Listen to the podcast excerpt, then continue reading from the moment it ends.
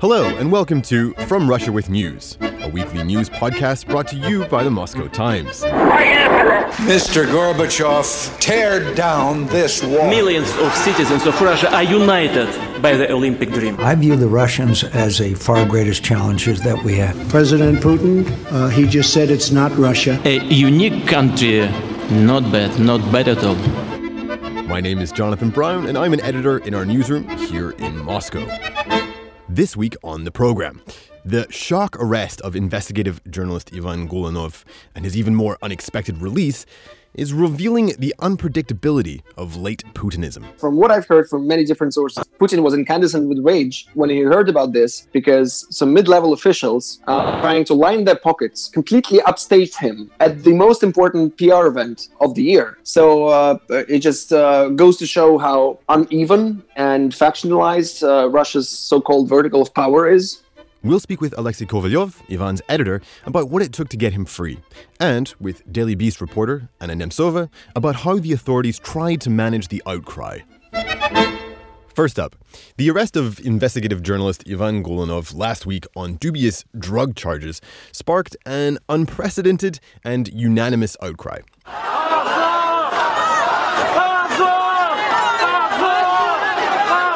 Hundreds protested over the weekend, and on Monday, when Russia's top business papers printed identical front pages with the words, I am, we are Ivan Golunov, press kiosks and newsagents sold out within hours. And then, even Kremlin allies began to speak out. Before we go to Anna Nemtsova, let's speak with Alexei Kovalev, the head of investigations at Meduza and Ivan's editor.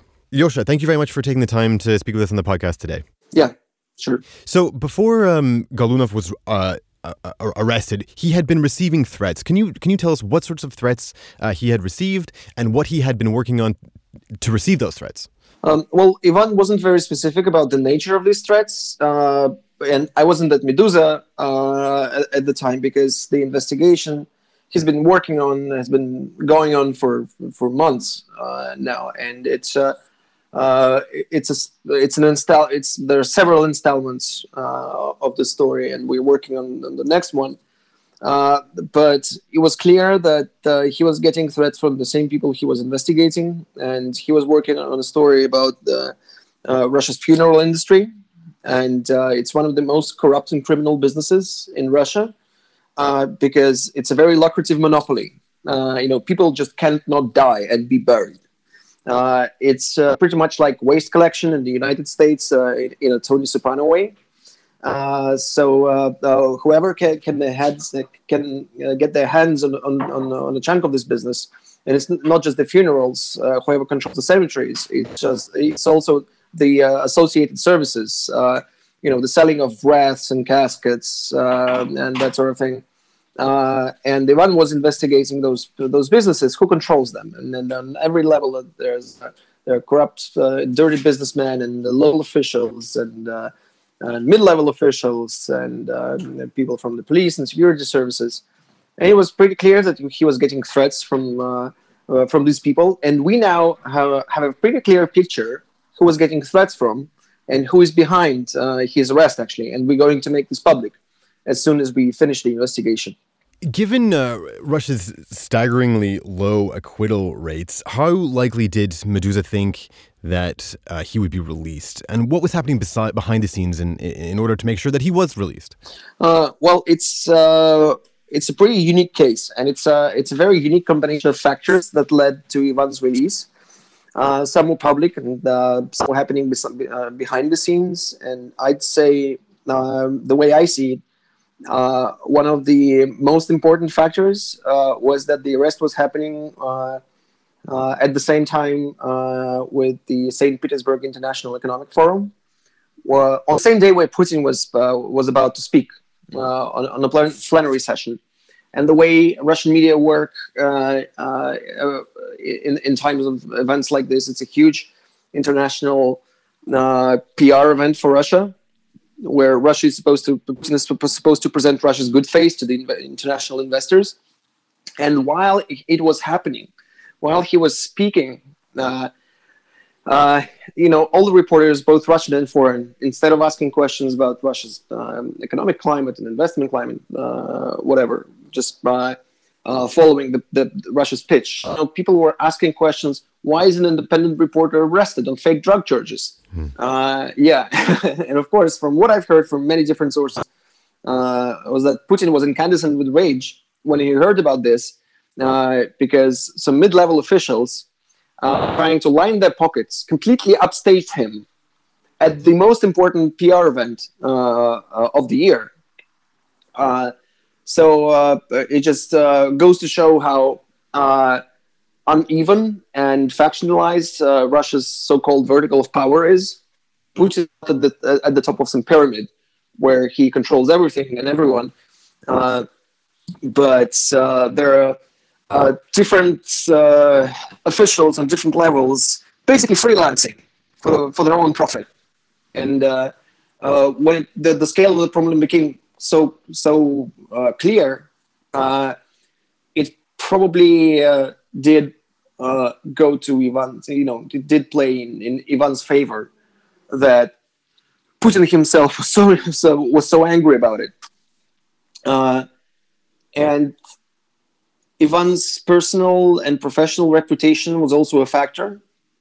Uh, because he's one of the most accomplished and professional re- uh, investigative reporters in the industry.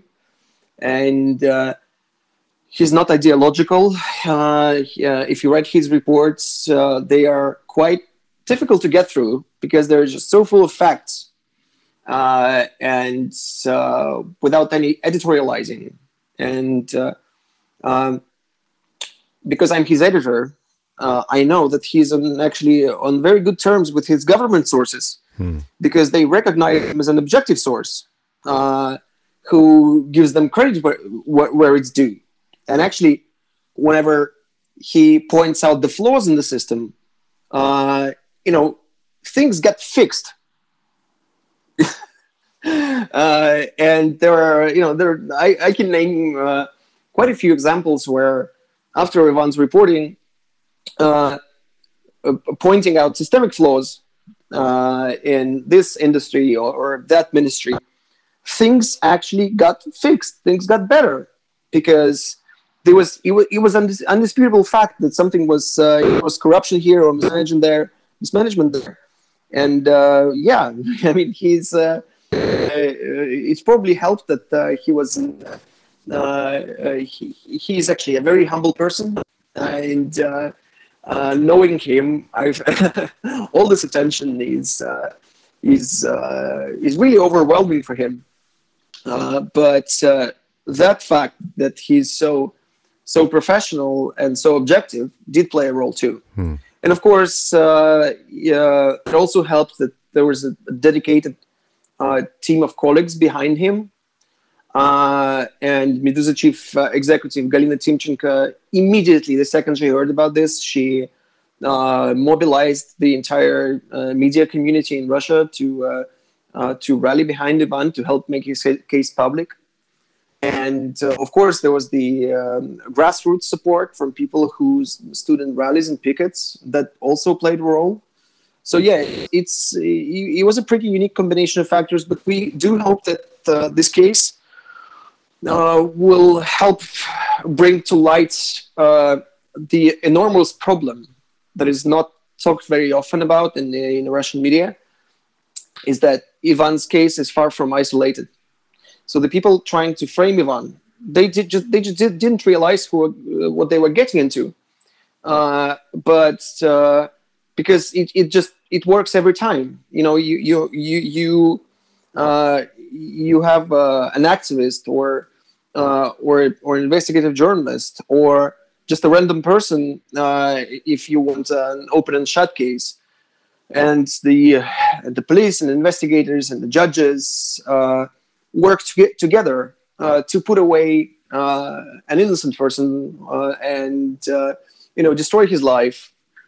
And there are tens of thousands of people actually uh, languishing in Russian prisons on exactly the same kind of charges that uh, uh, Ivan got, and we hope to uh, we hope that his his case helps publicize and uh, the, the problem that is that is very much very, very obvious, and you know, even the state media now are starting to talk about it. We saw that a number of, traditional Kremlin allies uh, began to, to speak out on uh, Golunov's behalf, like Margarita Simonyan, the head of RT, or Valentina Matviyenko, the, the Speaker of the Upper House of Parliament. They certainly didn't have to speak out uh, on Golunov's behalf. Why do you suspect that they did? Uh, well, I think at some point there was a breaking point when uh, when it became just blindingly obvious that the charges against Ivan are completely fake, and uh, uh, it was very black and white. So you at this point you could either on the right side of history or the wrong side of history, and uh, they choose to be they, they, chose to be on the right side of history, of course, and uh, and of course there's a cynical element of piggybacking on this case to score some points when it when it's already pretty obvious who is right and who is wrong here. But hopefully, these people just genuinely realized how unfair and uh, how destructive it is. That this whole system of persecution of people for, on, on, fake charges. It's not just about drugs. I mean, there are a lot of cases like uh, uh, Yuri Dmitriev, for example, like fake pedophilia charges uh, and stuff like this. But I mean, I mean, when you're a public official, you can afford to be on uh, on the wrong side of history.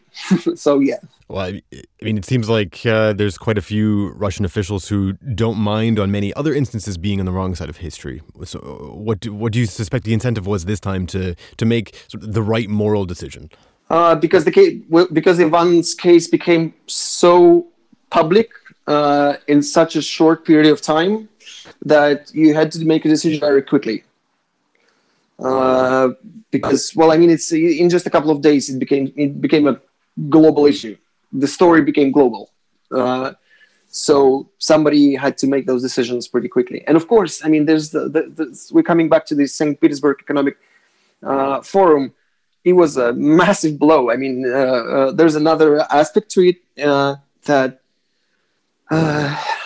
if Vladimir Putin knew, if could have, if he could have stopped stopped it, I'm pretty sure that he would, because, uh, and I, I, I heard it from my from number number of sources that he was incandescent with rage at the forum, uh, that somebody, uh, some mid-level uh, uh, security services official upstaged him so and embarrassed him uh, to such an extent.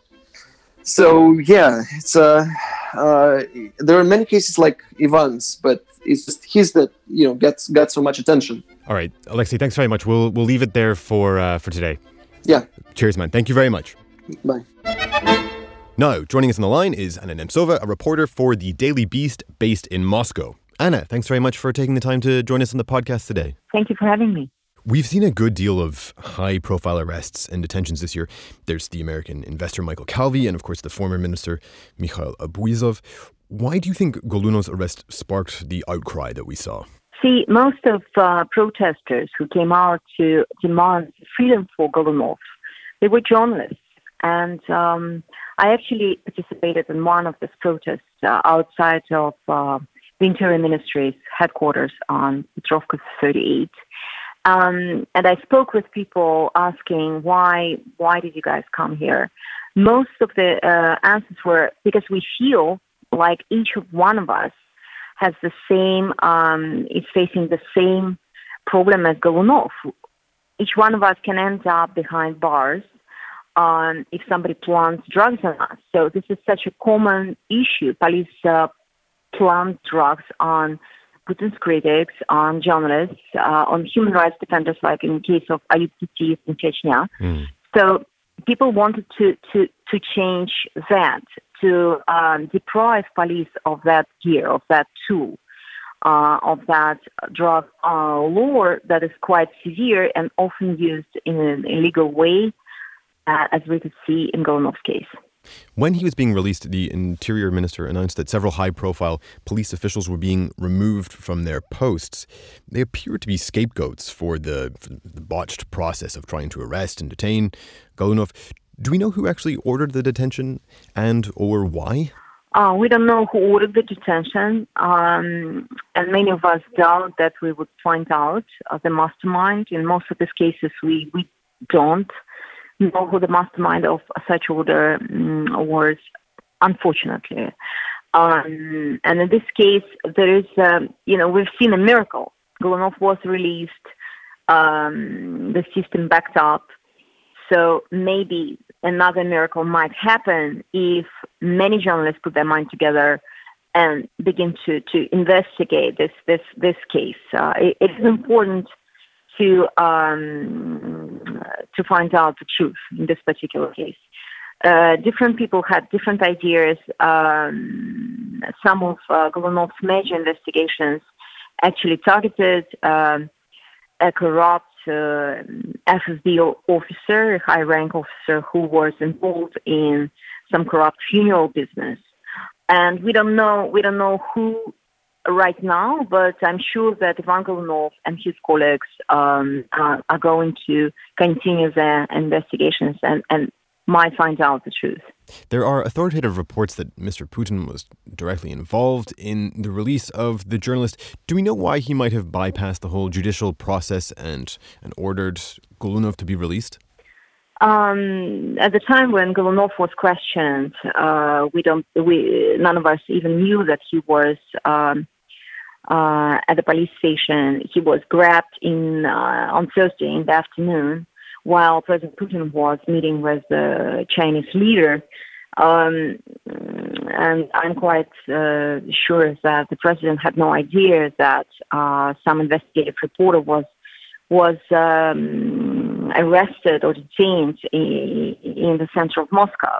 But when the scandal developed and everybody spoke about it on Friday, on the last day of the forum in St. Petersburg, the Economic Forum, um, so the president could see probably, or he was informed, I don't know if he checked um, the internet news, that most of the headlines were had Golunov's name in them. Mm. Um, I'm sure that the, the, the, there were there were uh, talks and negotiations on high level because, uh, as we know, um, uh, well-known editors Dmitry Muratov from Novaya Gazeta, uh, Venediktov from Echo of Moscow, they tried to meet with um, high officials. So uh, if the president got involved, he was probably told that the case, Golunov's case, was falling apart, that there was no evidence really to prove that Golunov uh, was a drug dealer. Uh, police tried to accuse him of traveling from Latvia, bringing drugs, maybe not knowing that uh, Golunov's head office, Meduza's head office was in Riga, and that's why the reporter traveled to, to Latvia. So the case was falling into pieces, and there was nothing to, to prove Golunov's guilt. Um, that probably became obvious even to, to the president. The fact that a journalist was one of the first people to be detained um, at a rally in support of Golunov on Wednesday seems to suggest that we're back to the status quo. What do you think the legacy of, of this whole case will be, if there is a legacy at all? Well, right now we see um, that uh, Moscow police uh, management is sort of wobbling and uh, they seem to be confused. Yesterday, after they arrested hundreds of people in the street, which was ugly because it was a national holiday, a Russia Day, um, they made some of these journalists sign reports saying that they they um, uh, accusing the detained uh, journalists of um, carrying signs with anti-government, that's a quote, anti-government slogan Ivan Golunov. So Ivan Golunov's name, according to police, you know, view of the, the situation, um, was an anti-government slogan. Hmm. Uh, and probably later, um, Moscow government or the Kremlin administration, and somebody who was who had authority explained to the to the policeman that you know Ivan Golunov's name cannot be an anti-government uh, slogan because actually the journalist was detained illegally, and it is important to investigate who who and why detained uh, an innocent person and kept him behind bars uh, for several days.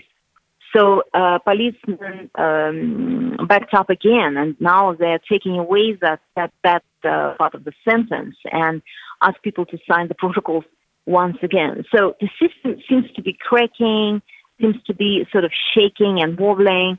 Uh, we'll see what will happen. But yesterday, um, it was really scary to see how uh, police uh, grabbed people, dragged people, women, older women. Uh, it seemed to be sort of a wave of um, a, a vindictive way, you know, as if uh, Moscow police really wanted to punish people for for the protest. Anna, thanks very much. We'll leave it there for today. Wonderful. Thank you. Bye. And to finish off, a deputy mayor in the Siberian city of Nyagan has resigned after local authorities discovered that property he owned was being used for, well, shall we say, illicit purposes. The apartment that Viktor Manukin was subletting was discovered by local police last year to be a brothel, but he finally resigned this week only after being investigated for undeclared income from the sublet. Manukin reportedly told police that after signing the lease, he wasn't interested in what was happening in the apartment. That's it for this week. Thanks for tuning in, and don't forget to rate the podcast on iTunes. It'll help other Russophiles find us. Head over to the Moscow Times website for more on Golunov's arrest and other oddities from across Russia. I'm Jonathan Brown. Our producer today was Piotr Sauer, and thank you to CM Records Studios in Moscow for hosting the show. Join us next week on From Russia with News.